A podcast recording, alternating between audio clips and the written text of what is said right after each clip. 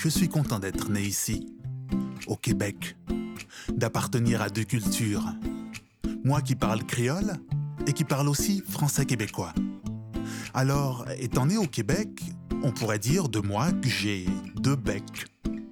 Mon bec 1 est black, a un faible accent. Mon bec 2 contient une fleur de lys bleue et sort quand elle veut. Alors si tu me dis que je n'ai rien de luxueux, que mes poches sont vides ou que je n'ai pas fait de grandes études et tu t'acharnes à me les répéter sans cesse, ben moi je te répondrai que ma richesse, ce n'est pas d'avoir deux bacs, mais deux becs et un bic à la main pour écrire sur le Québec. Et n'importe quand je peux te faire ces deux accents sans arnaque, sans accident. Le tout provenant de mes parents et de mes antécédents. Mais ne vous en faites pas, hein, pour ceux qui n'ont qu'un bec et voient ça comme une béquille. Car en fait, ce deuxième bec aussi s'enfile dès que t'arrives en ville. À Montréal, tu peux entendre tout plein d'autres becs, intelligents ou très bêtes. Ou la nuit, tu vois des mecs et des paquets de becs pactés, débarquer, te parler. Ou des couples blanc-black qui se bécotent et placotent, passant d'une langue à une autre. Mais surtout des êtres qui te répètent que d'être de cette patrie n'est pas une perte, mais bien la richesse. Haïtien, espagnol, arabe ou italien. Un asiatique qui te parle créole, c'est quand même drôle, mais ça fait du bien. De toute façon, sache que d'ici peu, l'interculturalisme sera beaucoup plus important. Alors franchement, faudrait vraiment s'en foutre de mes pigments. Quoi Tu penses que tout ce que je dis est faux et que mon pigment? Ben, constate que le monde est un perpétuel changement depuis le Big Bang. Durant ton escale, prends le temps de regarder l'arc-en-ciel que créent les enfants qui sont en bande. On est loin de l'esclave, les jeunes savent se faire face et s'esclaffent, escave ou esclasse. Si vous voulez mon avis, les gens sont beaucoup plus beaux lorsqu'ils se serrent la main sans hésiter, sans préavis. Alors moi j'opte ces individus plus riches. Parce que moi, ma banque, elle est dans mon bec et mon bac, dans mes mains insomniaques. J'estomac de mes coups de crayon à la Frédéric Bach. La richesse québécoise est très présente et claque. Au travers de mon bec et en pleine face, moi, c'est pour elle que je craque. Alors, faisons un pacte et ne rendons pas cette si belle étoile opaque. Pas quitter Yomoun, tu es belle, tu étoile ça. Et ce même si je dois les dire, ces jurons comme tabarnak, pissimonac. Ben oui, mon bec les dit, c'est pécadille. Parce que faut pas oublier que je suis québécois, moi aussi.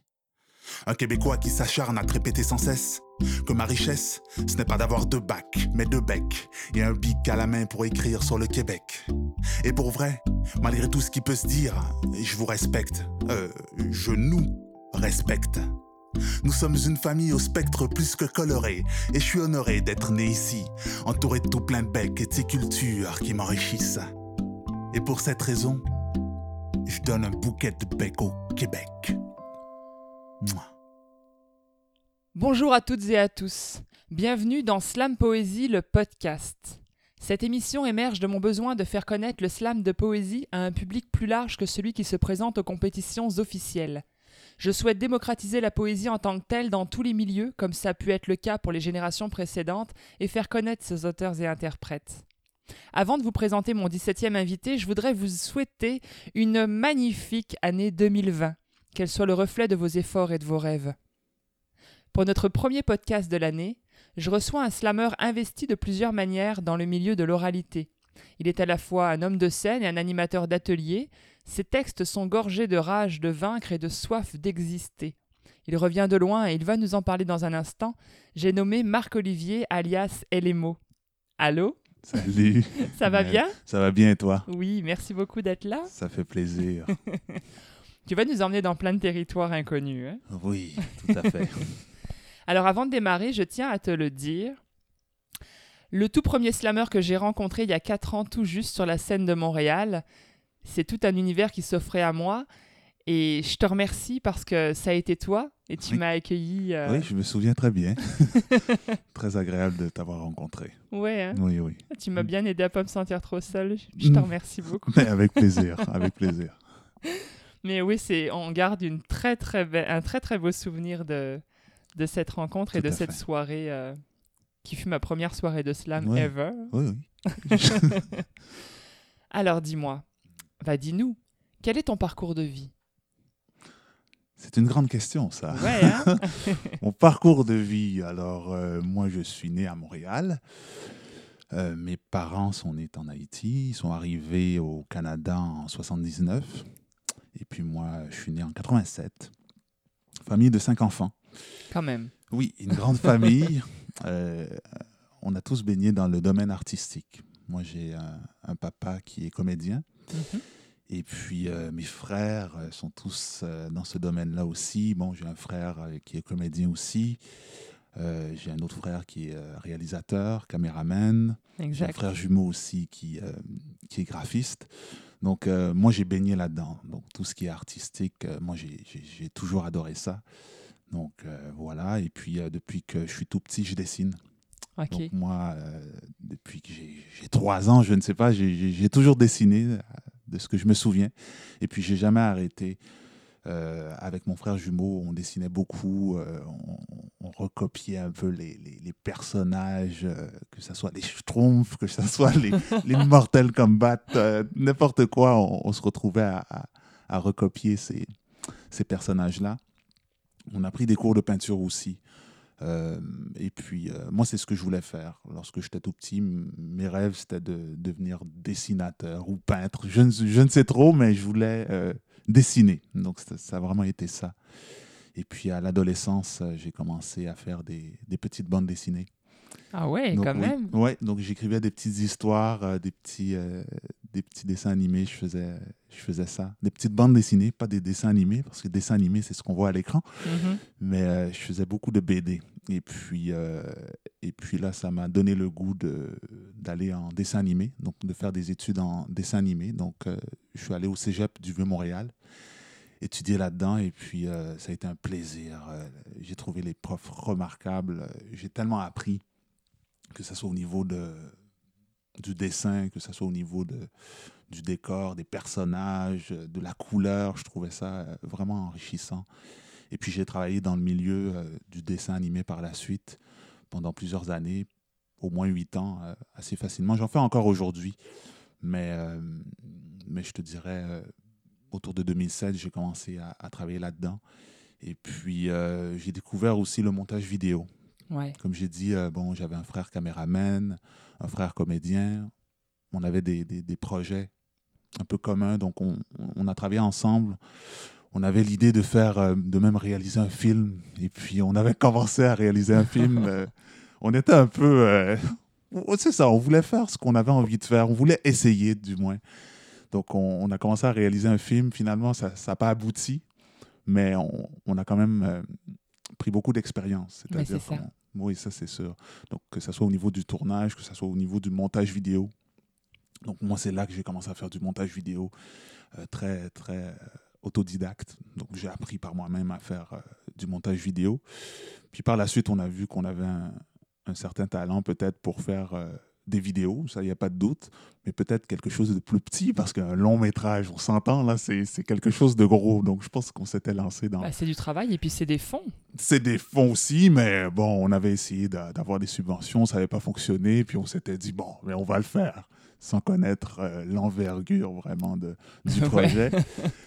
Avec, euh, ça a été ça, mais finalement, euh, bon, on s'est dit peut-être euh, créer des petits vidéos, c'est-à-dire vidéoclips peut-être. Ouais. Donc, on s'est lancé là-dedans.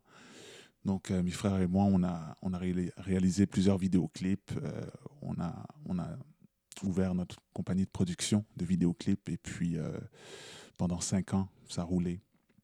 Et puis d'ailleurs, c'est tes frères qui réalisent tes clips à toi.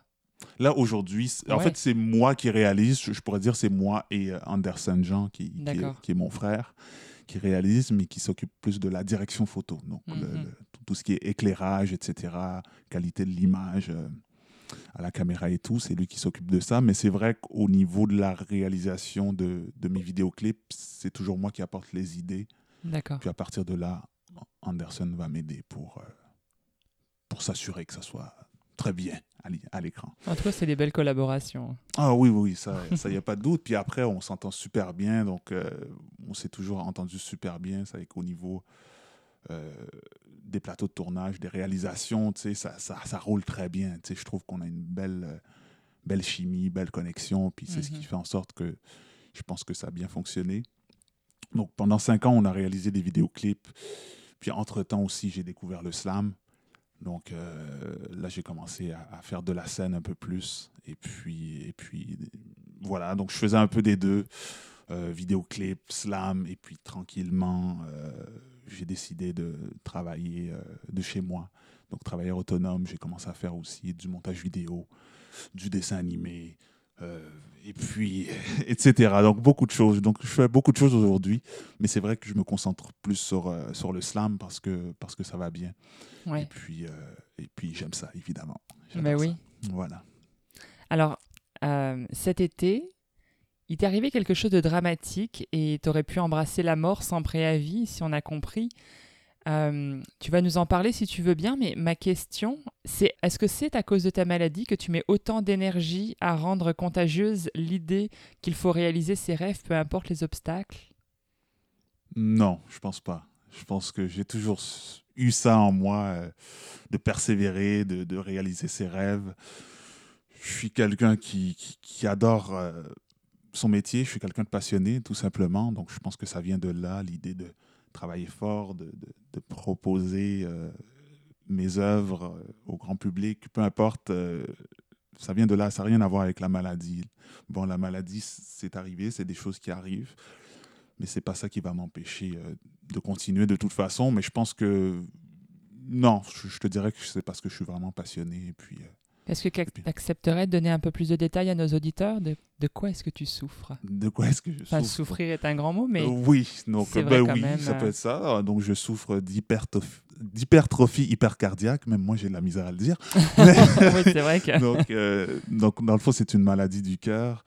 Et puis, dans le fond, mon, mon muscle du cœur est plus épais. Donc, ce qui fait en sorte que euh, je ne peux pas faire trop d'efforts physiques. Ok. Sinon, euh, disons que mon, mon cœur ou le, le sang dans le cœur va moins bien circuler. Mhm. Donc, ce, ce qui peut faire en sorte que je peux m'évanouir n'importe quand. Donc, je ne fais pas d'efforts physiques. Donc, en- ou du moins très peu. Très peu. Donc, je peux, je peux faire des sports comme le- la balle molle ou des trucs comme ça. Oui, j'ai vu ça que tu en avais fait un peu. Oui, j'en fais un peu. Mais ce qui est basketball ou les sports intenses, où est-ce qu'il faut courir euh, aller-retour tout le temps, ou euh, la musculation aussi, c'est c'est à éviter. euh. Donc, euh, donc euh, oui, c'est ça. J'ai su que j'avais ça à 15 ans.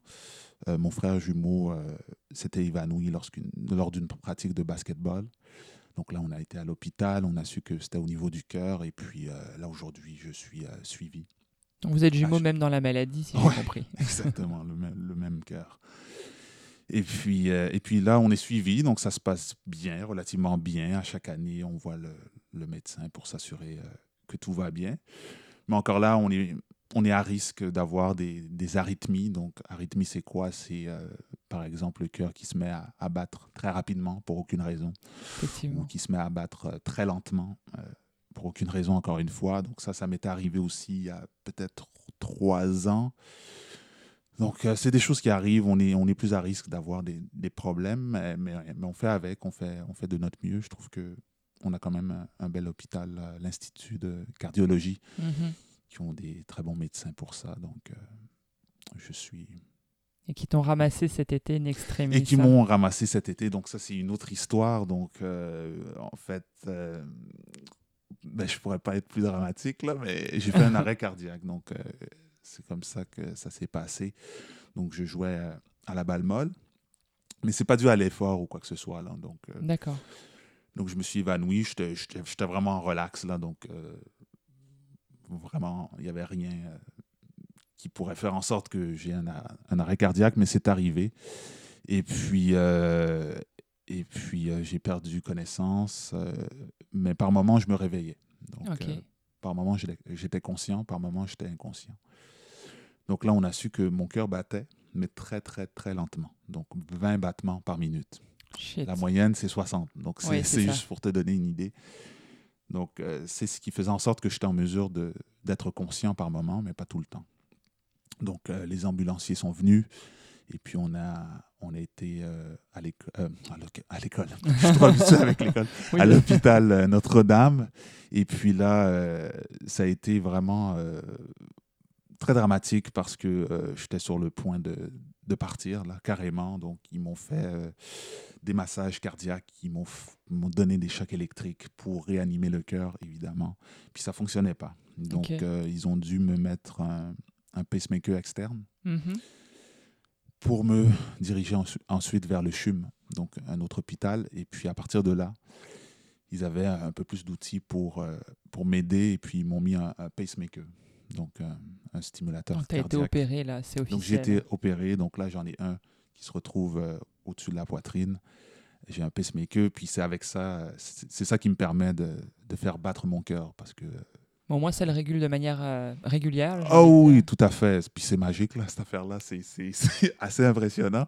Ouais. Mais grâce à ça, je suis en mesure euh, de vivre. Je suis en mesure de, de- de continuer de, faire euh, mes occupations sans, sans aucun souci. là.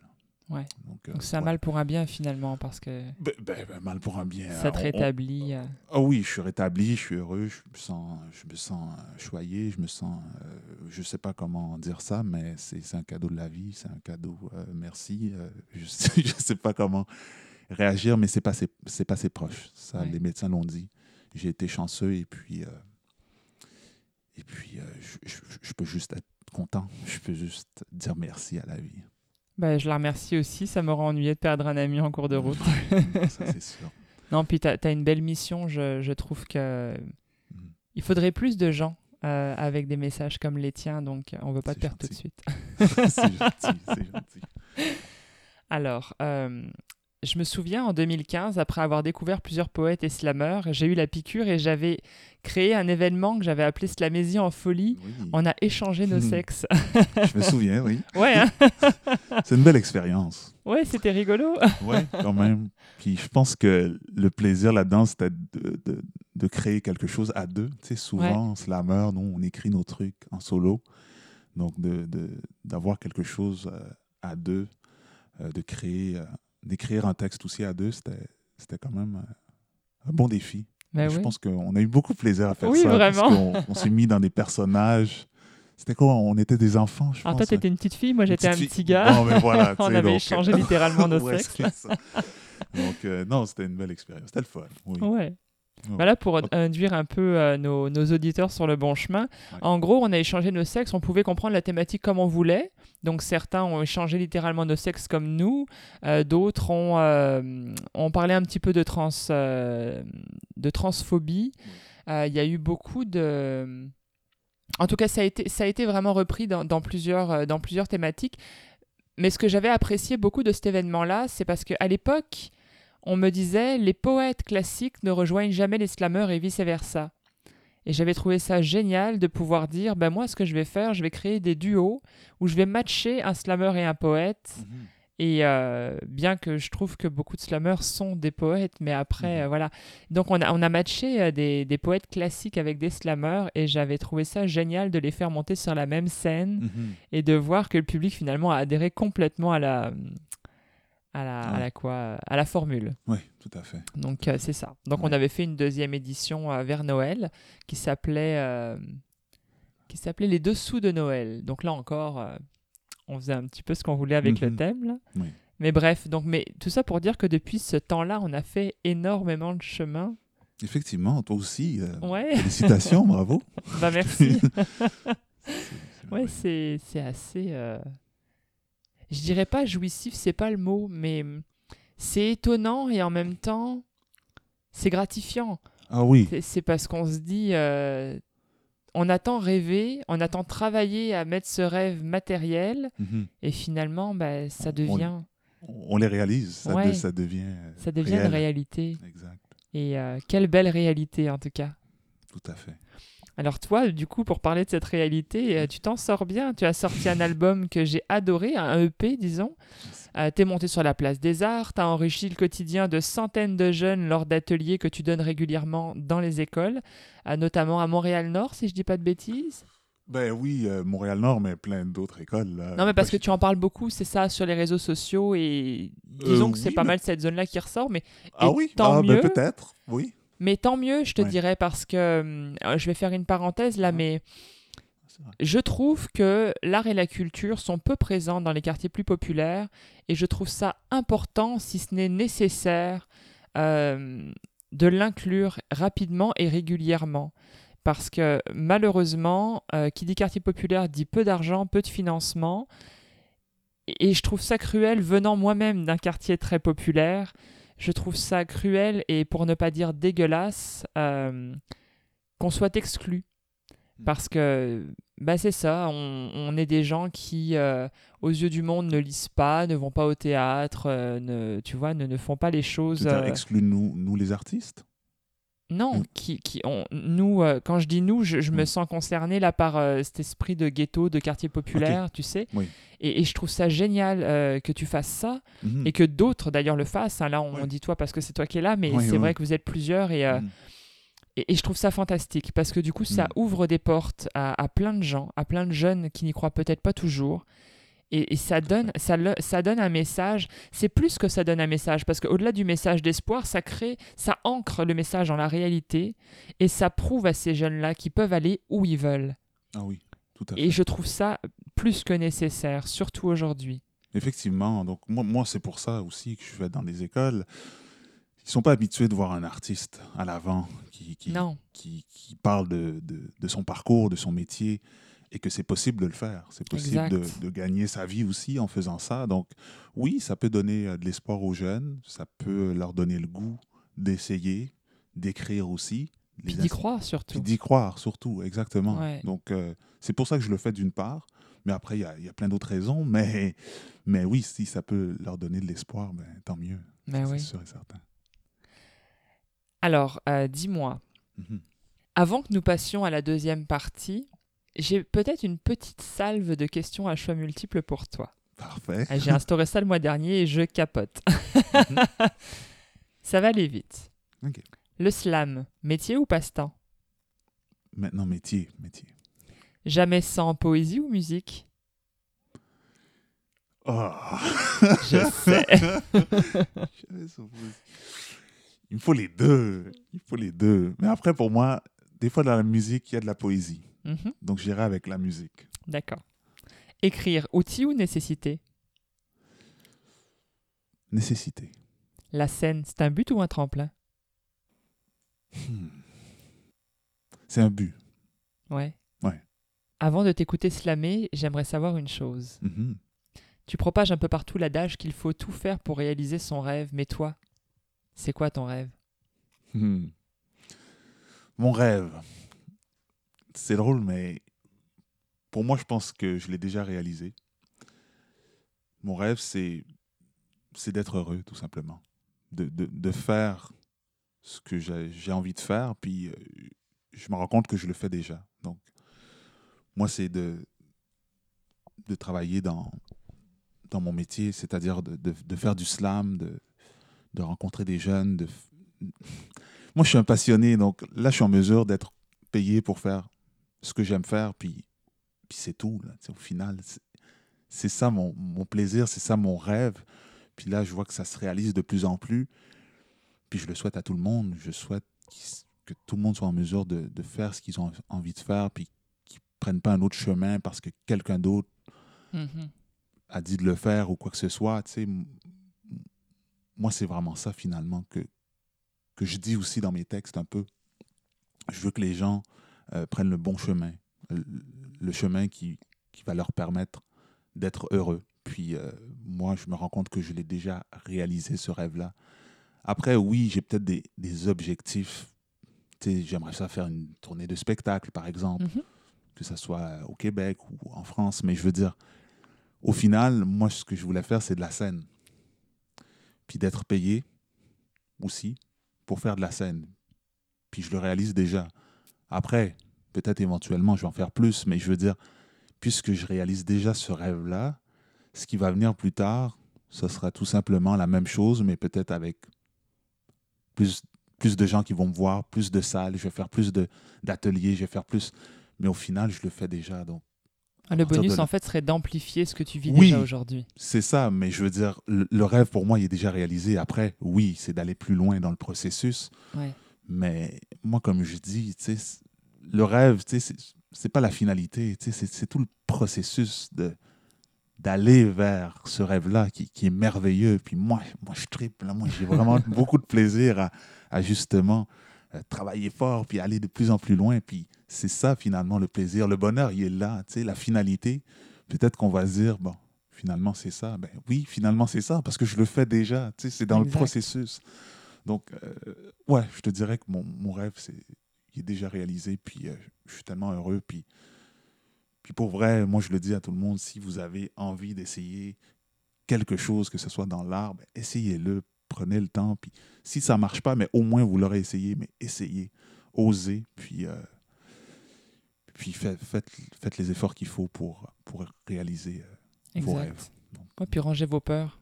Rangez vos peurs, ça c'est sûr et certain, parce que c'est pas nécessairement facile. euh, réaliser ses rêves, il faut oser, il faut, faut mettre de côté ses peurs, ou d'avoir ces peurs-là, mais euh, essayer de passer au travers. Exact. Bah, ne pas les nourrir, dans le fond. Ouais, non, c'est ça exactement. Tu sais, il y, a- il y a une citation qui dit, euh, euh, qui dit, aie peur, mais fais-le quand même, Oui, c'est vrai. tout simplement. Puis Puis c'est très juste. c'est très juste. Alors, comme tu le sais, dans mon, dans mon podcast, on n'a pas d'entracte musical. Mhm. Je suis désolé pour la musique. Mais je demande toujours à mon invité de nous offrir un slam en live. Mhm. Est-ce que tu serais prêt à nous faire ça? Avec plaisir. Alors avant de commencer, si tu veux bien, si tu as un titre, dis-le nous et exprime euh, l'idée du slam pour créer une petite mise en bouche peut-être avant de, de réciter. Ben, J'aimerais partager le texte euh, Yeux dans les yeux. Euh, c'est un texte qui parle euh, de l'ouverture de l'autre, le respect de l'autre, Ok. puis le fait que c'est important de se regarder Oh dans les yeux. Voilà, tout simplement. Après toi. Je ne sais pas si tu m'as déjà regardé dans les yeux, mais si tu le fais, tu vas y découvrir un univers insoupçonné, avec une seule saison, où c'est la chaleur humaine qui en dépend. Tu sais, quand on se parle et l'on se regarde sans jugement, un univers où tu ton accent, j'ai le mien, et qu'on accepte ce concept, chaque pièce est unique de toute façon. T'as 100 pièces en poche ou t'es 100 pièces, je te respecte. Mes yeux déjouent le trompe-l'œil de ton aspect, aspire à voir plus que tes traits. Espère capter ta sensibilité, sensibler ou citer tes différences pour finalement te repousser, non. Mes yeux voient beaucoup plus loin que ça. Alors fais comme moi, rapproche-toi. Et vois dans mes yeux qu'il y a de la sincérité. Que dans ce monde, les gens bavardent, sincérité, c'est une série tout en sûreté, c'est sain, c'est mérité. Marie tes mots à l'honnêteté qu'on avance ensemble et qu'on échange, qu'on partage nos connaissances, qu'on ait sans cesse une connexion, un contexte d'ascension. Allez, regarde-moi dans les yeux. Et détrompe-toi si tu penses que mon iris est noir, car dans ces sphères, toute ombre se noie. Les couleurs se dévoilent et tournoient. Ici, j'ai déjà réparé les dégâts, j'ai dégagé les malheurs hors de mon territoire vaste. Zigzag entre les bons gestes et les estes de faute, ne laissant aucun désastre. Que désastre à admirer la lumière dans mes yeux briller. Et quand je nous regarde, je nous trouve tellement plus beaux avec nos différences. C'est une vision où je nous vois, disons, déjà dix ans après, où l'harmonie d'une mosaïque apparaît, où la disparité a disparu. Crois-moi, ce que je dis n'a pas de ruse. C'est simplement un genre d'univers intemporel, non temporaire, anti-horaire. Je vous accueillais, je vous accueille et je vous accueillerai. Peu importe ton quartier, peu importe où tu travailles, même si t'as tout ou t'as rien, t'es tatoué, t'as la foi ou t'es athée, mais attends, t'es sérieux? Moi, je trouve ça pathétique, c'est pas éthique qu'on sépare les types. Donc j'insiste sur ma vision d'une dimension sans barrière, sans panne. Là où il y a l'égalité absolue entre l'homme et la femme. Moi, je veux voir de l'électricité dans tes yeux. Allez, donne-moi un choc, que le sol s'érise, que nos poils s'érissent, c'est rien de ce récit ne nous empêchera de se dévouer ainsi. Vas-y, lance-moi du vrai, je veux ton avis, va vers l'avant, va vers ton vœu. On fera plus que vivre parce qu'on rêve et qu'on veut, allez, viens. Qu'on se regarde, yeux dans les yeux. Wouh Merci. Ouais, je l'aime beaucoup celui-là. Oui, merci beaucoup.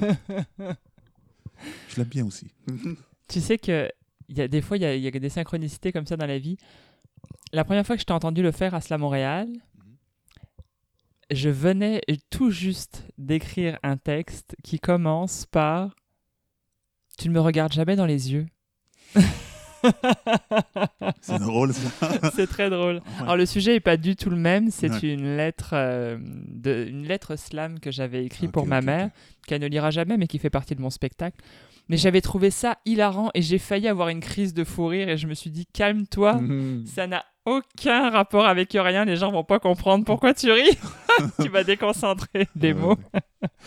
Mais c'était très très drôle. ouais. Mais j'adore ce texte. J'aime beaucoup, euh, de manière générale, j'aime beaucoup ce que tu écris. Je trouve encore une fois que ça, hum, ça peut toucher tout le monde, mais le fait que tu, que tu travailles beaucoup avec les jeunes, tes textes sont vraiment, je trouve, salutaires pour eux. Ah. Et il faut continuer comme ça. Pourquoi je dis ça? Parce que oui, tu respectes les règles d'écriture du slam, mais tu es dans la simplicité du verbe. Et c'est super important pour les jeunes. Moi, il y a des textes que j'écris que les jeunes. je les perds au bout de quelques phrases parce que je sais pas. j'ai- C'est même pas que j'y tiens, c'est que naturellement, je vais apprécier avoir une certaine complexité dans la manière d'écrire Mhm. ce que je dis et je trouve ça génial d'ailleurs parce que je pourrais pas des fois parler comme, euh, comme j'écris pour mes slams et, et je trouve ça cool que tu puisses le faire et respecter cette simplicité tout le temps au quotidien et Mais après, même ça se fait si, euh, naturellement. oui mais non mais c'est ça dans mes textes. mais, mais c'est- et c'est pour ça que je trouve ça précieux parce que Ouais. tu te forces pas et que du coup j'imagine là je t'ai jamais vu en atelier mais j'imagine à quel point tu dois vulgariser aussi les situations et, euh, et je trouve ça vraiment super cool Mhm. vraiment merci, merci beaucoup. Alors nous entrons dans cette partie du podcast où on va un peu te cirer les bottes, comme on dit, et on va parler de tes nombreuses réalisations parce que Mhm. je sais que tu as un CV, euh, comme Frank Poole le mois dernier, assez complet. ok. En 2016, tu as Le vent dans les voiles et dans le même temps, tu es consacré à la fois le meilleur slammer montréalais et à la fois tu sors un premier titre officiellement qui s'appelle Tu me manques déjà, dans lequel tu t'adresses, attention, À la à poésie. la poésie. Eh oui. Et j'aime beaucoup ce type de rythmé et entêtant à la fois. On l'entend une fois, puis pendant trois jours, on va chanter juste ça. Comme quoi la musique, des fois, hein, ben oui, il y a quelque chose qui reste en tête. a son avantage, effectivement. Oui. Alors, euh, je vais euh, rebondir sur euh, ta réussite en 2016 parce que tu faisais partie, as fait partie du Grand Slam. Ça se passait au Club Soda, si je Au dis pas de Soda, bêtises, ouais, moi, cette fois-là. Ouais. J'avais été pendant un moment. euh, Mhm, c'est Ça a été une belle soirée, ce, ce Club Soda. Ouais, c'était une belle soirée. C'est la seule fois où je suis rentré dans cette salle-là et c'est une salle qui mérite d'être euh, plus souvent utilisée, je trouve. Dans Pour un... soirées pour le slam, cadre, ouais, ouais, ouais. Oui, parce qu'elle est souvent utilisée, Ouais, évidemment, mais... mais le slam, je trouvais qu'il s'y prêtait bien. Il y a une espèce d'éclairage euh, un peu onirique, tu sais, il y avait des choses Mhm. violacées, rosées. On voit vraiment vrai. pas ça dans l'univers du slam. vrai. et je trouvais que ça donnait un contraste hyper intéressant pour le visuel. Oui, et puis je me souviens aussi, euh, en 2013, la finale euh, de 2013, c'était au Lion d'Or aussi. Je Mhm. trouvais que c'était une belle salle Oui, c'est une pour, très belle salle. ouais, pour des soirées Qui est un peu plus théâtre, là, un peu, Un plus, plus un peu thé- plus oui. grandiose, oui, je dirais. Là. mais C'est, très euh, belle salle aussi. Mais c'est magnifique. ça fonctionnait bien aussi. Ouais, effectivement. Bah, Il y a des. hum, Comment on appelle ça? Je me rappelle pas, mon Dieu, honte à moi. Mhm. Tu sais, quand il y a un étage comme ça, il y a tout un, un balcon. Ok. C'est ben, Oui. c'est ça, euh, il y a un balcon au Lion d'Or et je trouve que c'est Oui, ça qui vrai. donne le côté un peu impressionnant. Ouais, c'est. Ouais, Ouais. c'est une, bah, c'est une salle dans laquelle David Goudreau a joué plusieurs fois. Oui, aussi. Je suis allé le voir là-bas Oui. Et euh, c'est vrai que ça en jette de mettre un slammer au Lion d'Or. Hmm. On va l'envisager. Ouais. J'y ai pensé. Ouais, hein non mais on va pas faire qu'y penser. Euh, Ouais, non, On c'est ça. On va, lancer. on va se lancer. T'as raison. On va oser. Ouais, on va oser. Oser. Non, mais pourquoi pas, tu sais Parce que bon, 250 personnes, faut quand même le faire. Là, l'air de rien, faut, faut, faut se l'avouer. Quand on n'est pas une tête d'affiche comme justement David Goudreau, c'est, ça devient compliqué. Ouais. Mais, euh, mais pourquoi pas de créer un petit collectif, là, un spectacle de 3 heures, 3 slammers, Mhm. Puis créer un espèce de, de, de, de trio de spectacles Ouais. ben, je trouve que ça vaudrait la peine. Je sais pas, j'ai ça en tête depuis quelques jours. Là, tu me parles du Lion d'Or, puis moi j'avais cette idée-là. Mhm. En tout cas, on en rejasera, mais Bah c'est oui, quelque chose oui. qui me qui m'interpelle, disons. Oui. parce qu'en plus, elle est, elle est louable, cette salle. fait Ah que, oui. Ben oui. on n'oublie pas ça. Bref, donc je disais, et ça fait 10 ans, donc euh, un peu plus de 10 ans maintenant que tu le produis sur les scènes de Slam Montréal. Oui, exactement.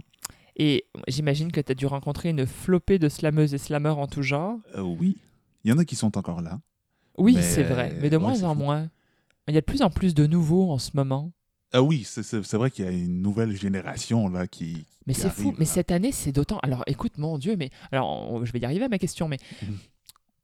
C'est impressionnant. Depuis septembre, là, bah, depuis octobre que ça a rouvert, à chaque fois, bon, dans le public, oui, on connaît les slammers, il y en a plusieurs qui viennent et qui reviennent, mais sur scène, sur 13 slammers qui, qui vont performer, écoute, je dois en connaître, allez, 4 si je me compte dedans. Ah oui. Il y a eu des nouveaux tout le temps. Mais c'est bien en même temps. Mais non, non, c'est génial, mais Ouais. c'est c'est perturbant. Ouais. Tu sais, parce que bon, Parce oui, c'est est génial parce que voir, si tu ouais. sais que tu vas pas entendre les mêmes textes que d'habitude, parce Ouais. qu'il y a des slammers qui aiment ça recycler leurs textes d'un Mhm. mois à l'autre. donc Ouais. Ça donne une nouvelle soirée, un nouveau souffle et tout. Mais en même temps, on était habitué à avoir un noyau, tu sais, vrai, et puis t'arrives là-dedans, t'es en, en famille d'une certaine manière, Mhm. des années que tu les côtoies, euh, c'est Le le, noyau va s'agrandir, tout simplement. Oui, exact. On, on va dire ça comme ça. Mais j'ai Ben hâte oui. de mieux connaître ces nouvelles personnes parce Ouais. que je, je suis déroutée. Mais c'est génial. Je suis la première. J'étais la première à dire à Evie, il faudrait qu'on ait des nouvelles personnes. Là, on a Mhm. plein de nouvelles têtes. Écoute, Ben, euh, Tant mieux. je suis au bout de ma vie. Ouais, c'est génial. Mais c'est parce que ça devient plus populaire et donc de Ouais. par le fait, ben, ce qu'on fait nous va forcément déjà être beaucoup plus vu et entendu. ouais, Et, et c'est tant mieux. Surtout quand on a des messages à faire passer, c'est tant mieux. tout à fait.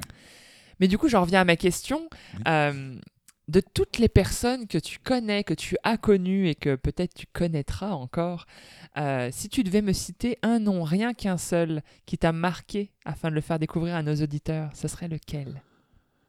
La question est très difficile. Je sais. Mais un qui m'a marqué et qui est là depuis plusieurs années, Mhm. c'est le Grand Slack, Ah, que j'apprécie beaucoup. Donc, euh, David Leduc, ouais. Qui était passé à ton podcast euh, il y a quelques mois. Oui, il y a trois mois. Oui, c'est ça, exactement.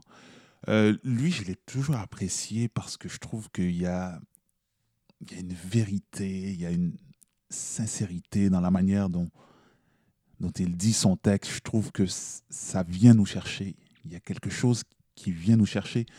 Puis, il peut écrire ses textes d'une simplicité, mais de la manière dont, dont il, il va interpréter le texte. Je sais pas, je trouve qu'il y a un naturel, il y a une simplicité, puis en même temps, le texte, il est beau.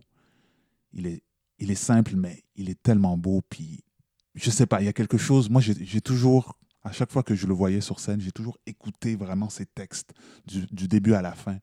Il est toujours venu me chercher, puis, puis sans, sans flafla. il- ça a l'air de quelqu'un de très modeste. Puis, je sais pas, il y a, il y a quelque chose que, que j'apprécie beaucoup de lui. Puis, euh, Ouais, c'est son ressenti brut de pomme, là. C'est Ouais, vraiment aussi. ça. Exactement. Donc, euh, je te dirais euh, David Leduc, mais après, il y, en a d'autres que je pourrais nommer, mais Mais tu peux, si tu veux, m'en citer un autre. Pourquoi? Parce que David a été cité. ah déjà, ah, bon, Déjà, je, je crois que c'était Maroussia qui l'avait nommé dans ses coups de cœur. ok.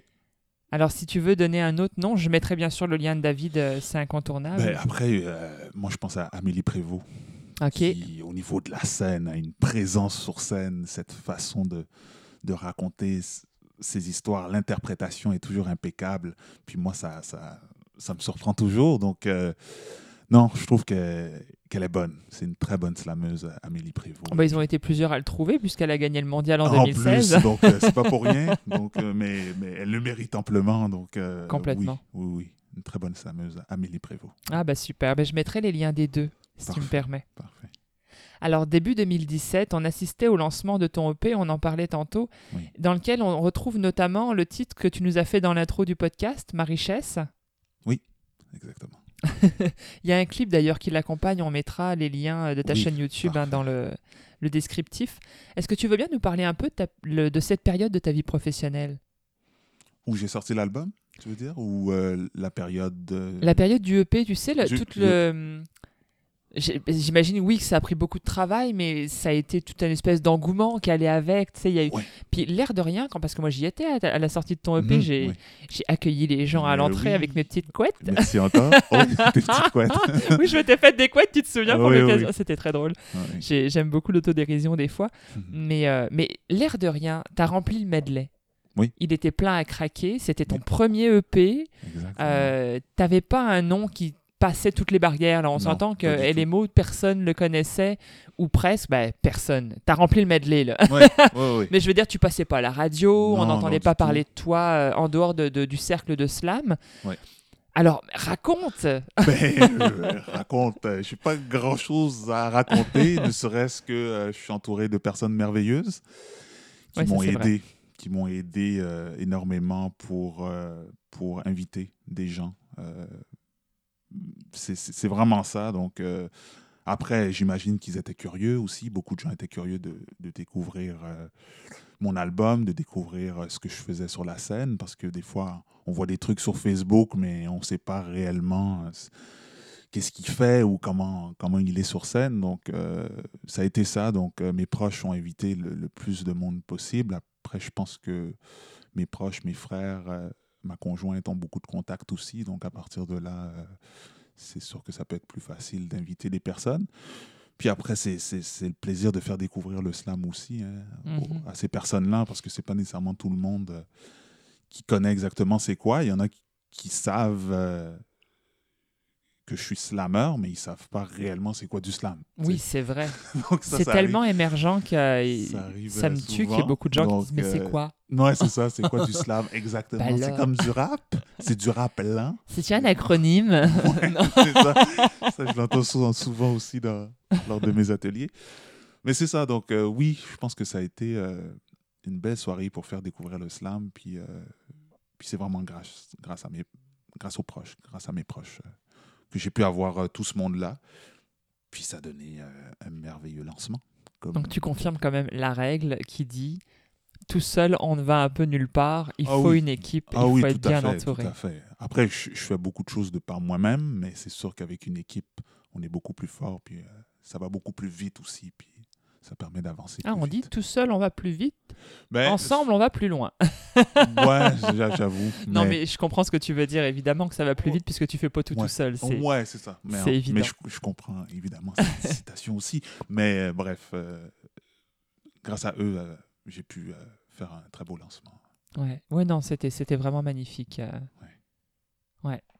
Mais faudrait, j'ai j'ai hâte en tout cas parce que tu, eh, on, on peut en parler. On peut en Euh, parler. Ouais, tu as un album en préparation Oui, j'ai qui sera au printemps à dévoiler. printemps, exactement. Je n'ai pas encore de date précise, mais je travaille sur un deuxième album. Après, euh, moi aussi, ça faisait partie de, de mes petits rêves, là, ou de mes grands rêves de, de- de sortir un album. Oui, parce que petit, un album. Bon, ouais, non, c'est ça, je dis petit, mais de mes rêves, euh, finalement.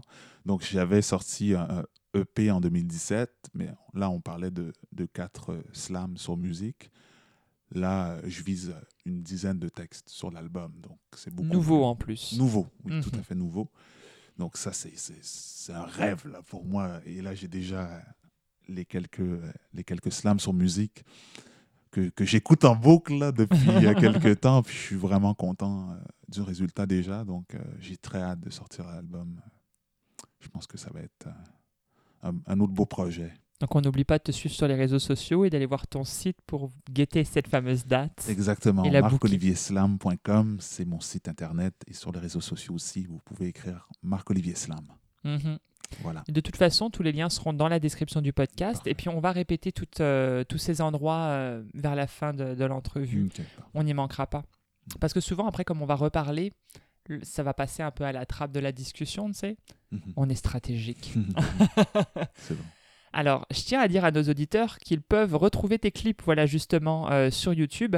Euh, ta chaîne YouTube, même si ton pseudo c'est LMO, ta chaîne YouTube c'est Marc-Olivier Slam, c'est ça? Oui, exactement. Effectivement. Oui, parce que j'ai tapé mots une fois et je suis tombé sur quelque chose qui n'avait absolument rien à voir. Un truc un peu pop. Est-ce que tu as euh, mis les accents aigus? Ah, non, je me suis pas embêté avec euh, des fois sans les accents aigus, ça t'amène Effectivement. quelque Mais part. du coup, voilà, Ouais. savoir que hashtag, euh, pas hashtag, euh, Un commercial. un commercial, euh, Marc-Olivier Slam en un seul mot. Exactement. Au moins, on est sûr de te retrouver et que c'est toi. Ouais. Alors, justement, on parlait d'ateliers de slam euh, tantôt dans les écoles. Alors, Ouais. c'est fou parce que j'ai l'impression que depuis ton tout premier, il y a quelques années, t'arrêtes plus. C'est vrai. T'en parles énormément, ton Instagram est euh, truffé euh, de petites vidéos, de Oui, photos euh, à propos de ces ateliers. Alors, moi, je me pose trois questions. Ouais. Tes motivations des débuts sont-elles restées les mêmes? Et si oui, quelles étaient-elles? Non, les, je- je- les motivations du début, en fait, moi, comment ça s'est passé, pourquoi j'ai commencé à donner des ateliers, Mhm. c'est parce que j'ai entendu qu'il y a des slammers qui en donnaient. Donc je me suis dit, ben, pourquoi pas essayer? Puis, euh, sans appréhension, sans, sans savoir où je m'en allais avec ça, j'ai essayé. Il y a ma cousine qui est enseignante, donc euh, je me suis dit, pourquoi pas aller euh, dans sa classe en secondaire 3. Donc j'ai essayé. Après, j'ai vu que, OK, il manquait peut-être de contenu dans mon atelier. Donc là, on parle de il y a quatre ans. Et puis, euh, j'ai retravaillé mon atelier. Ensuite, j'ai vu mon ancienne enseignante de secondaire, une enseignante à Sophie Barra. Elle m'a proposé de, faire des ateliers à, à cette école-là. Et puis, ça a été mon premier contrat. Donc, au fur et à mesure, j'améliorais mes ateliers, j'en faisais. J'en avais pas beaucoup, là, il y a quatre ans, euh, vraiment pas. Et puis, je pense, je te dirais, dès que j'ai sorti mon album, là, j'ai eu un peu plus de demandes. J'avais mon site internet Mais oui. qui permettait aux gens de, de voir un peu euh, ce que je faisais et de voir aussi que je donnais des ateliers. Donc, je pense que ça, ça a beaucoup aidé pour, euh, pour les demandes d'ateliers. Et je remarque aussi que c'est très, en- très en demande, les, les ateliers dans les écoles. Je trouve que, je sais pas, là, mais on dirait que les enseignantes veulent vraiment euh, euh, faire venir Oui. des artistes pour des ateliers. Puis, puis je trouve ça bien parce que c'est tellement... euh, je trouve que le slam, c'est tellement accessible pour les jeunes. Je trouve qu'il y a, y a quelque chose qui permet d'aborder la poésie, mais en même temps, il y a quelque chose qui fait en sorte que ça peut les attirer, que ce soit les, les jeux de mots, les rimes. Tu sais, on parle d'une poésie peut-être plus moderne, plus, plus a- attirante. Plus, Oui, euh, puis alors j'ai remarqué quelque chose à travers ce processus d'atelier aussi. Euh, J'en ai donné quelques-uns cette année et j'ai remarqué que les, les enfants plus timides euh, sortaient de leur coquille. oui, c'est ça, ça peut impressionnant. arriver. Oui, c'est impressionnant. C'est vraiment ça le mot. Euh, puis je pense qu'ils ils se surprennent eux-mêmes. Oui, complètement. Ça se voit dans Parce- leurs yeux. Écoute, Ouais, ouais. Mais qu'est-ce que je fais là? Est-ce que c'est moi? Je Ouais, le fais quand même. Que ça soit au niveau des textes aussi, ils se rendent compte que, mais, tu sais, euh, je pensais pas que je pouvais écrire. Oui, Ou même, des fois, je lis des trucs. Puis, euh, mais il y en a qui ne remarquent pas tout de suite. Je lis leur texte, puis je suis comme, waouh, c'est vraiment beau. Ah ouais, vous trouvez? Ben oui, c'est vraiment très bien écrit. Euh, Il y, a, il y a des- il y a des rimes, des comparaisons, il y a de la métaphore. C'est... Non, il y a quelque chose d'intéressant. Donc, euh, oui, je sais pas où est-ce que je voulais en venir avec tout ça, mais euh, oui, je pense que ça vaut la peine de, de donner des ateliers, qu'il y ait des artistes qui viennent dans, dans les écoles exact. pour parler de slam. Et alors du coup, bon, ma deuxième question, tu y as un peu répondu, mais quand même, les jeunes sont-ils réceptifs au message d'espoir et de courage que tu offres? Ben oui, je pense que oui. Après, les, les messages d'espoir, euh, c'est plus dans mes textes, dans mes slams, qu'il Ouais. y a ce message d'espoir-là. Après, ils sont toujours curieux de, de savoir un peu c'est quoi, les thèmes que j'aborde. Puis là, ils remarquent que oui, c'est l'espoir. Puis j'insiste là-dessus, sur le respect de l'autre, l'ouverture de l'autre. Donc, c'est un peu tous ces messages-là que, que j'aborde euh, dans mes ateliers. Mhm. Mais oui, après, ils sont très réceptifs. Puis, euh, puis ça leur donne euh, le goût de- d'écrire, d'essayer. De, de- de- Ils sont inspirés. Je pense que c'est ça le mot. Ils sont vraiment inspirés par euh, ce que je propose. Et alors, tu as dû faire beaucoup évoluer ton concept, comme on disait tantôt, dans- depuis ton premier atelier. Mais qu'est-ce que tu dirais qui est le plus différent entre ce que tu proposes aujourd'hui et ce que tu proposais hier? Qu'est-ce qui est différent? Euh, ben, C'est sûr que je l'améliore, mon atelier. Donc, c'est sûr qu'il y a un peu plus de contenu. Sais, au début, pour vrai, mon atelier, mon premier atelier, je pensais que les élèves auraient plein de questions. Tu sais, J'avais laissé beaucoup de temps à une période de questions, puis je me suis rendu compte que finalement, ils n'avaient pas de questions. Tu sais, j'ai comme dit, bon, est-ce que vous avez des questions? Puis silence total. Donc là, je me suis dit, oh my God, qu'est-ce que je vais faire durant le reste de l'atelier? Puis oui, qu'est-ce que tu as fait finalement? mais j'a- j'avais autre chose, mais, mais finalement, il y a, y a quelqu'un qui a levé la main après 30 secondes Oh, de silence. C'est il y avait des questions, mais il n'y en avait pas beaucoup. Après, finalement, on a pris le temps d'analyser un de mes textes. Donc, c'est un peu l'idée que j'avais en tête. Mais c'était pas préparé. Je savais pas à quoi m'attendre. Donc, c'est sûr, là, je propose un atelier, je ne sais pas à quoi m'attendre. Donc, c'est sûr, au fur et à mesure, tu vois un peu comment ça se déroule, comment ça se passe. Puis après, tu le construis, ton atelier Mais oui. euh, par rapport aux questions qu'ils posent, ah, mais tu dis, ah, ben, ça veut dire qu'ils veulent savoir un peu plus ça. Comment, comment améliorer un slam, comment Mhm. euh, euh, travailler l'interprétation, comment qu'est-ce qu'on ajoute dans un texte pour que ça soit intéressant? Donc c'est ça qu'ils veulent savoir. Donc ces questions-là que je reçois, ben, j'en prends note, puis c'est ce qui me permet de construire l'atelier pour leur donner des outils finalement pour améliorer l'atelier et améliorer leur texte. de Devenir slam. autonome dans leur écriture. Dans... Exact, c'est vraiment de leur donner, de donner des outils pour euh, améliorer leur slam. Ah, ça C'est fait que dans quelques années, on va voir tes élèves sur scène. Ah, probablement, ça ne m'étonnerait pas. En plus, Ce serait le fun. tellement des bons, là. notamment à Sophie Barra, j'avais été euh, coach. Est-ce que c'est Pour- l'école pour laquelle j'ai été juge l'été dernier? Oui, Mais exactement. ton équipe était. Mais Écoute. Ils étaient excellents, Puis pourquoi que c'est l'autre équipe qui a gagné d'abord? Écoute, je- ça lui retire rien, là. J'ai j'ai beaucoup aimé ce qu'ils ont fait, mais. Mais mon. Dieu, ne serait-ce que dans l'originalité des thématiques, là, parce que c'est vrai que, bon, euh, c'est c'est sûr, à un moment donné, à un certain âge, on a des espèces de thématiques qui sont récurrentes. Mhm, mhm. Le féminisme, surtout au Québec, est présent Ouais. régulièrement. Il y avait beaucoup l'environnement, parce qu'on était dans cette espèce de, Ouais. de... Bon, il y est toujours, mais il y, avait quand même quelque chose d'omniprésent, euh, printemps-été cette année, qui était relativement euh, fort au niveau de la protection environnementale. Donc, vrai. on l'a vu passer. Mais tu avais un jeune là dans ton équipe? Mhm. C'était ton jeune, hein? Ben, il faisait Ben- partie de ton équipe, hein? Ce, ce jeune-là qui a... Qu'est-ce qu'il a fait comme cela? Mais écoute, attends, je... Moi, il m'a transpercé. J'ai mis 10. Anyway, j'ai mis 10 les deux fois qu'il est Ouais. passé. Tu te rappelles de c'est qui? Oui, oui, je pense que oui. Un blond, il me semble. Les, les cheveux lunettes? clairs. Oui, il me semble. Oui, puis euh, il était Mais son dans- sujet était ultra original. Ouais. Qu'est-ce que c'était qu'il avait en lui, là, et puis qui sortait par tous les trous, je- Ouais, c'est C'était un, un peu dégueu, puis en même temps, c'était complètement original, je veux ouais, dire. J'ai adoré. Puis sa prestation, là, Ah, le gamin, il est né sur scène, je veux dire. Ah oui, une aise, une présence sur scène. Waouh! C'était impeccable. Ah oui, écoute, moi, j'ai, je votais pour ton équipe parce qu'elle était bonne, mais ce gamin-là se démarquait, il C'est vrai. méritait de gagner. C'est vrai. On aurait dû faire un prix individuel juste Ouais, en solo. pour qu'il n'arrive pas deuxième. ouais, ouais. Mais euh, c'est ça, là, on parle du slam interscolaire. ouais. Mais euh, oui, ça, c'était une super expérience. J'étais coach, donc j'ai donné des conseils. Mais encore là, ils étaient tellement bons. J'avais si peu de conseils à donner. Ils étaient déjà super bien préparés. Mais, euh, mais ouais, c'était vraiment. On voit qu'il y avait une belle symbiose entre le coach et l'équipe aussi, tu ah sais. oui, merci. Il te regardait en coin. Des fois, tu sentais des fois des, des gens un peu mal à l'aise sur la Oui, scène. Ils se tournaient vers toi, Ouais, ils venaient se réconforter.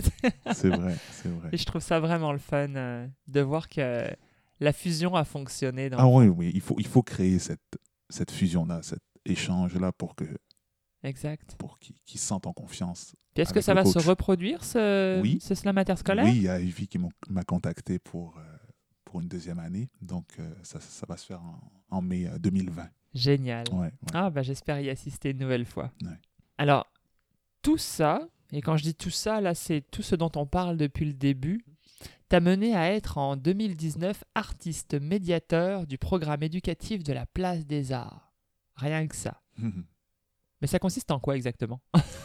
Ben, artiste, médiateur, euh, ça a l'air d'un d'un beau super. euh, Ah, c'est tout un titre ouais, c'est tout un titre, mais finalement, euh, ça veut dire euh, animateur d'atelier. Donc, encore une fois, c'est donner des, des ateliers euh, d'écriture, de slam, mais en lien avec euh, le spectacle que les élèves vont voir. Donc, le spectacle de Quinca et Ah, Amélie Prévost, Torcher des paillettes, que tu as, vu, j'imagine? Oui, alors ça, c'est la deuxième partie. Il y a une première partie du titre. Torcher des paillettes. Ah Bref, mais ça, c'est. Oui, bref, mais c'est la deuxième partie du titre du spectacle. Oui, exactement.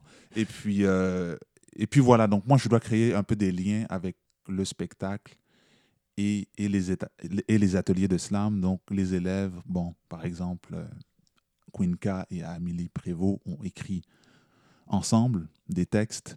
Donc, on va travailler un peu le duo en atelier. Ouais. On va travailler aussi l'utilisation d'ac- d'accessoires en atelier.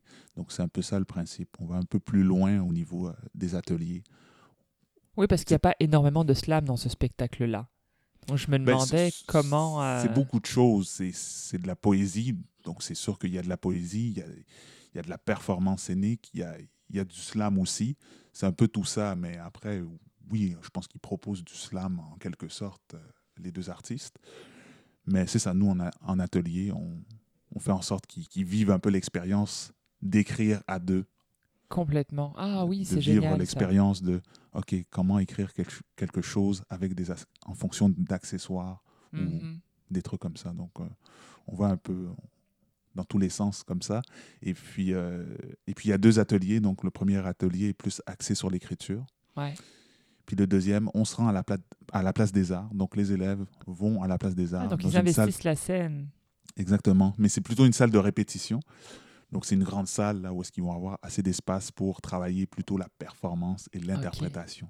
Donc, ça, c'est la deuxième partie de l'atelier. Bah, c'est super intéressant. Ah, ben vraiment. Puis, c'est enrichissant pour, pour les élèves et pour nous aussi qui, qui avons reçu des formations là, pour être bien équipés pour donner des, des ateliers. Moi, moi j'ai. Moi, j'ai tripé, j'ai trouvé ça super intéressant. C'est stimulant. J'ai adoré ça. Là, une question me vient spontanément. euh, Ouais. Comment a été reçu un spectacle de poésie par des jeunes? Là, ils l'ont pas encore vu. Ah ouais? Non, ils vont le voir après les ateliers.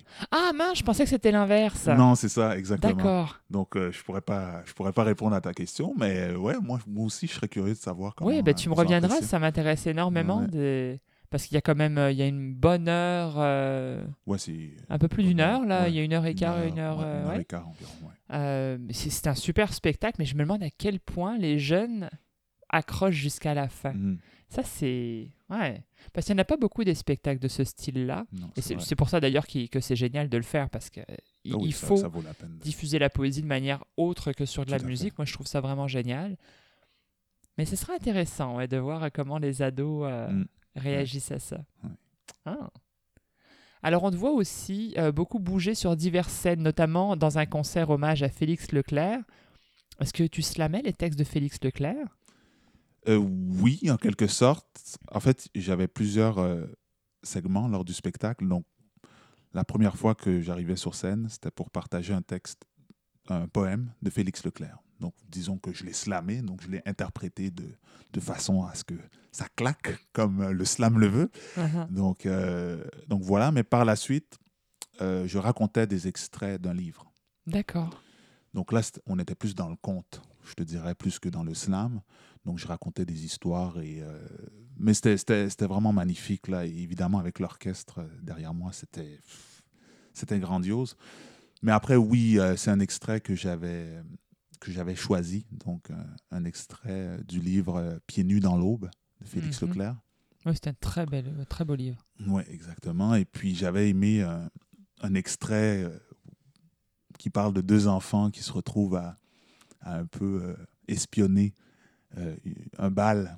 Un bal, donc euh, des- deux enfants pauvres qui se retrouvent à voir un bal avec euh, des gens riches, des, des gens qui dansent et qui ont du plaisir, puis eux derrière leur buisson, là, euh, ils s'amusent en quelque sorte, et puis ils ont vraiment beaucoup de plaisir. Mais je trouvais que c'était tellement bien écrit par, Hmm. par Félix Leclerc. Et puis, et puis voilà, donc j'ai interprété cet extrait du livre et puis ça donnait euh, vraiment quelque chose de magnifique. Génial. Puis tu Ouais. parles d'orchestre, c'est l'Orchestre symphonique de Montréal. Exactement, l'Orchestre symphonique de Montréal. Rien de moins. Quelle belle scène. Ouais, et oui, la scène euh, à la Maison symphonique, c'était... Alors, en parlant de choses grandioses, euh, c'est vrai que je ne l'ai pas noté dans mes feuilles, mais tu as fait l'été dernier, en 2018, tu as quand même, es quand même monté sur scène, c'était au Parc Mont-Royal, non? Non, c'est ça. Donc c'était en 2017, en août 2017. Oh mon Dieu, le Ça fait temps déjà passe deux vite. ans, ouais. Ok. Puis ça, c'était pour un spectacle en lien avec le 375e de Montréal. Oui, c'est ça. Puis ça se faisait au pied du Mont-Royal. Donc c'était une scène extérieure. Et puis c'est les mêmes personnes qui m'ont contacté pour le spectacle de Ah, Félix. Leclerc. Donc euh, voilà. Et puis, euh, et puis encore une fois, ça, ça aussi, c'était majestueux. Parce que là, c'était la première fois que tu te produisais avec l'Orchestre symphonique oui, là, devant la... un aussi grand Oh public. oui, oui, mais tout à fait. C'était immense. immense. Puis c'était ma première. euh, oui, oui, c'était mon premier spectacle. Donc, encore une fois, c'était. C'était magnifique. J'ai pas de mots, tu vois, j'ai pas de mots. C'était c'était magnifique, c'était grandiose. Mais, euh, mais après, drôlement, ça s'est c'est bien passé parce qu'on me posait souvent la question tu as dû être stressé, etc. Puis oui, c'est sûr que je l'étais, mais je trouve que j'étais bien entouré. Mhm. Puis déjà d'avoir euh, des répétitions aussi. Je pense que j'en ai eu deux répétitions et en plus on faisait une générale la journée même. Mhm. Mais ça permet d'être bien préparé et puis de savoir à quoi s'attendre aussi. Puis moi, lorsque je fais des répétitions, après, je me dis, OK, ça va, ça va bien se passer, je sais comment ça va se dérouler. Ouais. Tandis qu'une soirée slam, pour moi, c'est à la limite plus stressant parce que, tu sais, il n'y a pas de répétition ou quoi que ce soit. Tu montes sur la scène, il n'y a pas de musique, il n'y a, y a pas... A rien, il n'y a pas de flafla. Là. Tu sais, un slam, tu dois partager ton texte en a cappella. Donc, à la limite, des fois, des soirées, des soirées slam, même s'il y a peut-être une quarantaine de personnes, je peux trouver ça plus Ouais, mais c'est intimiste, le monde est juste devant ta face, là. Le stage est pas haut. aussi. Que j'imagine devant 80 000 personnes, le stage est un peu plus haut. Puis tu as une Ouais. formation, j'imagine, pour être un peu plus expansif aussi, pour qu'on puisse te percevoir de loin. Exactement. Hmm. Puis, je, je sais pas, tu puis alors que tu es bien entouré, tu la régisseuse est là, il dit amuse-toi, tu aie du plaisir juste avant de monter sur scène. Motivation. C'est ça, tu sais, ça, tout ça aide, puis ça fait en sorte que finalement, c'est pas si pire, tu sais. ouais. Donc, euh, C'est même plutôt très bien. c'est même tout. très bien. Effectivement. Ouais, là, chers auditeurs, vous le voyez pas, mais il jubile. hein. Alors, ben, dis-moi maintenant, les plans, c'est quoi? Les plans, c'est de continuer.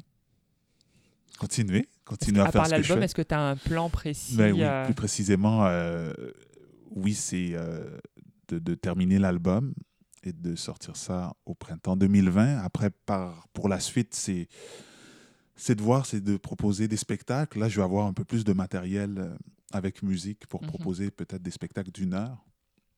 Donc ça, c'est mon objectif, de, de proposer des spectacles d'une heure, parce que là, avec mon, mon premier, premier album de quatre titres, je n'étais pas en mesure de proposer des, des spectacles d'une heure, je faisais des spectacles de 30 minutes et tout, etc. Est-ce que tu ambitionnes de poser un décor ou d'avoir un système d'éclairage avec Ah ben toi ou- oui, tout à fait. Après, si on peut aller loin au niveau de la mise en scène, pourquoi pas. Non, non, je veux vraiment... euh, Oui, parce que toi, alors, euh, bon, pas forcément le clip Marichesse, là, pour le coup, mais il y a des clips, mettons, comme ton dernier, là. Euh, Euh, Fiston, Fiston, ouais. Oui. Il y a ce genre de clip, je trouve, qui visuellement est vraiment hyper touchant. Et il gagnerait peut-être à être diffusé pendant que tu le dis, tu sais, en arrière de toi, des choses comme ça. Là, c'est une idée que je dis comme ça. Ouais, Mais ça gagnerait à avoir de l'imagerie dans ton spectacle, me semble. il faut faire attention lorsqu'on met des images lors d'un spectacle, parce que des Ouais. fois, on est trop... On prête trop, trop attention à l'image, ce Mhm. qui fait en sorte qu'on ne voit pas la performance de l'artiste. Oui, c'est pas faux. Bah après, Mais- c'est pas quelque chose de récurrent d'un texte à l'autre, mais Non, c'est ça, mais il vrai faut savoir que- doser. Mais, Ouais. mais effectivement, oui, euh, j'en ai déjà vu des spectacles où est-ce qu'il y, y avait des images pour appuyer euh, la Exact. performance. Euh, oui, j'ai pas encore pensé à comment je ferais, je ferais tout ça euh, ou la mise Ben, en je sais scène. pas si tu as vu le concert de Stromae. la- Oui, je l'ai vu. Tu l'as vu au Sandbell mais ça, oui, mais là, on parle de Écoute. quelque chose de. Oui, non, je vais c'est pas faire le. Sandbell tout de suite, mais. le- Non, ce que je veux dire, c'est que je l'avais trouvé complet. T'as vu, il y, a- il y a beaucoup de tunes où il n'y a pas de visuel, ou presque pas, et, Mhm. et c'est tant mieux parce que c'est- il y a beaucoup de ces textes qui ont vraiment besoin de rien. Le- même, même tout nu sans musique, moi, je les prendrais pareil. Mais il a, tu vois, alors j'en parlais euh, il y a quelques jours parce que je- j'enregistrais avec quelqu'un qui, qui m'a invité dans son podcast. C'est pour ça que je t'en parle d'ailleurs, parce que ça, résonne, ça fait pas longtemps. Mais dans son, dans son texte Cancer, qui, fait, qui a un rapport avec le cancer, pour ceux qui connaissent pas, Ouais. bien que j'imagine que tout le monde connaisse. Mais il est tellement excellent que ça se peut pas. oui. Puis, il y a un visuel en arrière qui est magnifique. Rappelle-moi, Je- c'était quoi? C'est comme, au début, on dirait une main de branche. Ça me rappelait vraiment un espèce d'univers burtonien, là, où Ouais, je pense que. les branches arrivent et tu le sens que c'est un virus qui se développe, là, puis c'est dégueulasse, mais Mais c'est- beau. Oui, oui, c'est ça. Mais je pense qu'on le voit aussi dans son vidéoclip. euh, je sais Mais si peut-être, déjà- faut... mais c'est justement, j'en parlais avec, euh, Ouais, avec mon pote, il faut que je vérifie pour que je lui envoie le lien, mais, Ouais. Mais parce que c'est magnifique et c'est à ça que je fais référence. Tu vois, là, je parlais de ton clip, mais c'est parce que, voilà, il y a des fois, je trouve que dans tes textes, plus que de la musique ou peu importe quoi, Mhm. ça mériterait un visuel derrière, pas nécessairement des visages ou des Ouais. scènes thématiques, mais tu vois, quelque chose comme ça de plus abstrait Ouais. et qui parlerait directement au cœur pendant, pendant que tu fais ton, Ouais. ton Oui, texte. tout là. à fait. En tout Puis, cas. Tu parlais de Fiston, mais Fiston, c'est carrément ça, le vidéoclip, dans le sens où, oui, il y a des visages, mais ce que je veux dire, c'est c'est très dans la métaphore. tu sais. Oui, mais c'est pour ça que je parlais de celui-là. Ouais, exactement. mais mais je, suis- je suis entièrement d'accord avec toi. Puis c'est drôle que tu me parles de, de Stromae aussi, parce que pour moi, Stromae, c'est une grande inspiration. Mon Dieu, que oui. ce soit au niveau de ses chansons, son interprétation sur la scène euh, et son spectacle aussi. D'ailleurs, Stromae, si tu nous entends, excuse-moi, hein, on passe notre message. Nous aimerions te rencontrer Ah. autour d'un café. Là. Bon, moi, je prendrais un Pepsi, mais ce que tu veux, là. Un petit thé, un petit café. eh oui. On- n'est pas, on, on pas regardant sur le liquide qui sera dans ta tasse. L'important, c'est qu'on puisse te jaser un peu. Excuse-moi. Pourquoi pas? Non, mais oui. On sait jamais. On s'essaye. Hein? On sait jamais. Oui, qu'il va nous entendre euh, d'où Ben il oui. est. Il y a des gens comme ça, tu vois, où, où sans, euh, sans nécessairement euh, faire la groupie, là. mais il y a des gens comme ça, euh, je pense naturellement à Stromae, on vient d'en parler, je pense à, à Fabrice Lucchini, je rêverais de rencontrer cet homme-là. C'est un homme de théâtre, je ne sais pas si tu connais cet homme-là. Oh, mon Dieu, il est belge, euh, il a fait moult films fantastiques. Il ajoute à ses films une qualité tant dans sa prestation dans... Il a quelque chose, il, dé- il dégage une énergie qui est constamment en accord parfait avec le personnage, puis lui-même est tout un personnage dans la vie euh, quand on le voit lors de ses entrevues. Et il a été le premier que j'ai entendu dire quelque chose que je trouve, mais d'une pertinence incroyable. Et c'est une question que je me pose depuis, euh, j'ai quoi, 36 ans bientôt? Allez, ça fait 35 ans que je me la pose. Mm. Pourquoi dans les restaurants y a-t-il toujours de la musique On ne s'entend pas. tu vois Ah Parce que c'est des lieux d'échange et on peut pas échanger. Il y a Mhm. déjà un fond qui nous Ouais. déconcentre. Tu vois, mais j'adore ce gars-là. Il est d'une Ouais. philosophie Mhm. incroyable. Enfin bref, c'est ça, on va pas en discuter. Je, je pourrais passer une heure et demie là-dessus. Mais il y a des gens comme ça qui méritent d'être rencontrés pour l'inspiration, certes, mais tu sais, pour l'échange Mm. humain.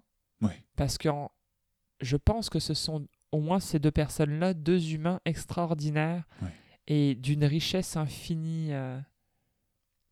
Ouais, en tout cas, Fabrice, hein, euh, si tu nous entends, le message est le même. Euh. Bon, à ton tour. Je te propose une nouvelle salve de QCM. OK. un petit peu plus personnel. Tu es plutôt enfant ou ado? Moi, je suis plutôt enfant ou ado? Tu préfères les enfants ou les Oh, ados je préfère, OK. Euh, les ados. Casquette ou bonnet? Casquette. Avion ou bateau? Avion. Plage ou montagne? Montagne. Livre ou scène? Scène. Stylo ou clavier? Eh, clavier. Quoique j'adore le stylo, mais de plus en plus, c'est le clavier. Ville ou campagne? Ville. Nomade ou sédentaire? Sédentaire. Yeah Ça va, c'était pas trop dur? Non, ça va, ça va. Alors, ma deuxième question fétiche pour toi. Y a-t-il une question à laquelle tu aurais adoré répondre, mais que malheureusement je ne t'ai pas encore posée? Alors. alors, alors, une question que. Hmm, pourquoi le slam? Ouais, pourquoi le slam? Tu l'as pas dit, hein? Non, je ne l'ai pas dit. Bah dis-le nous. Ben, pour- Hmm, pourquoi pas? Mais après, euh, pourquoi le slam euh, Peut-être pourquoi le slam plus que le rap? Ça, je pourrais répondre à cette question. Parce j'ai que failli je- te demander d'ailleurs slam ou rap, euh, juste pour Ah, te taquiner. Oui, oui, parce que c'est vrai que je suis quelqu'un qui consomme beaucoup de, de rap, de rap français. Puis, euh, puis en plus, c'était une collègue qui m'avait conseillé d'écouter du slam parce que ça ressemblait pas au rap. Au rap puis moi, j'écoutais à fond du rap français. Mais je te dirais que le slam, ce que j'ai aimé du slam, c'est peut-être la liberté au niveau de Ah. l'écriture. Le fait de ne pas su- suivre un rythme Mais précis ouais. ou particulier. Ça, ça, j'ai aimé ce côté-là. Puis au final, on propose notre propre rythme à nous. Oui, c'est vrai. Donc ça, je trouvais ça intéressant. Puis je sais pas pourquoi, je me sentais plus à l'aise de faire du slam. J'avais essayé du rap, mais on dirait que ça me ressemblait pas. Peut-être que j'avais pas assez confiance en moi, je ne sais trop, mais je me, je me trouvais plus à l'aise de faire du slam. Donc, Parce que t'as taquiné le rap il y a pas très longtemps quand même. Là, aujourd'hui, je me sens à l'aise de faire du rap. Ok. Tu vois? Parce que peut-être que j'ai gagné cette confiance en moi. Peut-être qu'il y a quelque chose qui fait en sorte que je suis plus à l'aise de le faire. Ouais, puis on Mais- grandit des fois avec Ouais, les on arts. donc, grandit. euh, Puis, euh, puis voilà, au final, euh, peut-être que je me jugeais trop aussi. Après, là, je me dis, ben, pourquoi pas essayer? Là, je, suis- je suis quelqu'un qui ose plus. Donc là, je suis plus à l'aise de faire du rap. Puis oui, dans, dans mon prochain album aussi, il va y avoir du rap. Donc, ça sera pas Ah, merci pour simplement du slam. Parce que, je, ouais, je pense que le prochain album, ça va être un album qui va plus me ressembler par Hmm. rapport à, au style de musique que j'aime, que ce soit le rap, euh, que ce soit le slam, que ce soit la pop aussi un petit peu. Donc complètement différent du EP que tu as présenté. Euh, pas complètement, mais on va beaucoup plus loin, je te dirais. Je te dirais de cette façon-là. Donc on va beaucoup plus loin, puis on touche un peu plus. euh, Tu m'intrigues. ouais, ouais. Donc ça va être euh, assez intéressant et le fun à partager. Pour sûr. Ouais, voilà. Alors voici le moment euh, de dévoiler les lieux où on peut te rencontrer, qu'ils soient virtuels ou, ou réels. Alors virtuellement, on le disait, que ce soit Facebook, Instagram, Twitter ou YouTube, ou même ton site internet, c'est Marc Olivier Slam en un seul mot. Ça, c'est le pseudo. Puis pour le site internet, on rajoutera un .com. Exactement. Dans la vraie vie, est-ce qu'il y a un endroit où on peut te rencontrer? Oh, ben, vous pouvez me contacter et on prendra un café avec plaisir. Ben voilà. Alors écrivez à Marc Olivier, Euh, oui, il sera ravi. Oui. Alors voici le temps pour moi euh, de vous annoncer des endroits où vous pourrez vous abreuver de slam, le découvrir, le redécouvrir et peut-être même performer à votre tour. Le 13 janvier, Slam Montréal, 20h au verre bouteille animé par notre maestro de feu Ivy et la belle Sabine.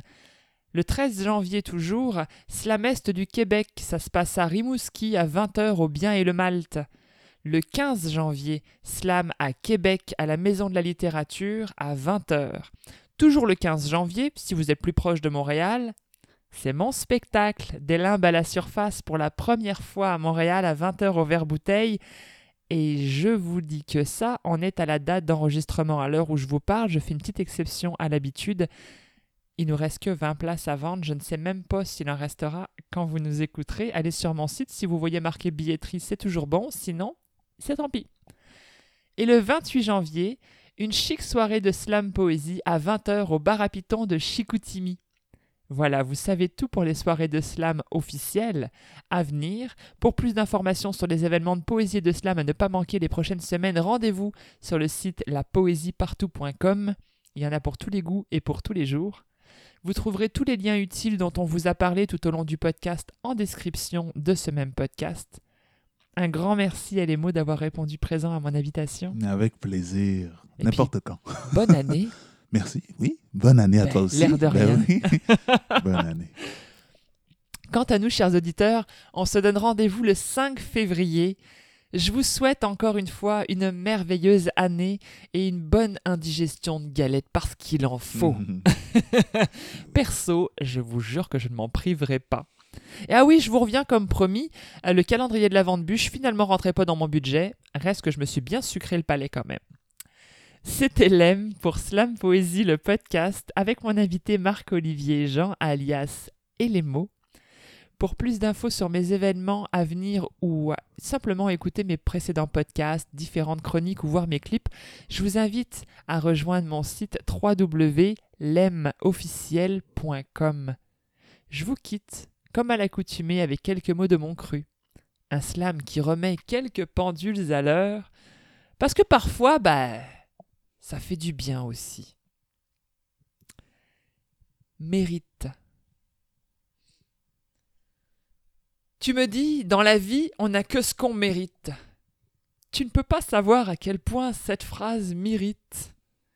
Cette affirmation parle-t-elle de cet enfant qui n'a pas encore huit ans se faisant battre jusqu'au sang et qui entre deux cocards se fait dire qu'il est un futur tolard parce qu'il a obtenu quelques mauvaises notes et que son comportement dénote dans le moule de la société?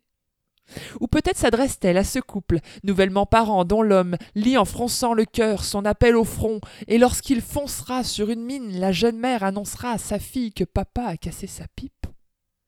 Cette phrase, si facile à prononcer, me fascine, me lamine de l'intérieur.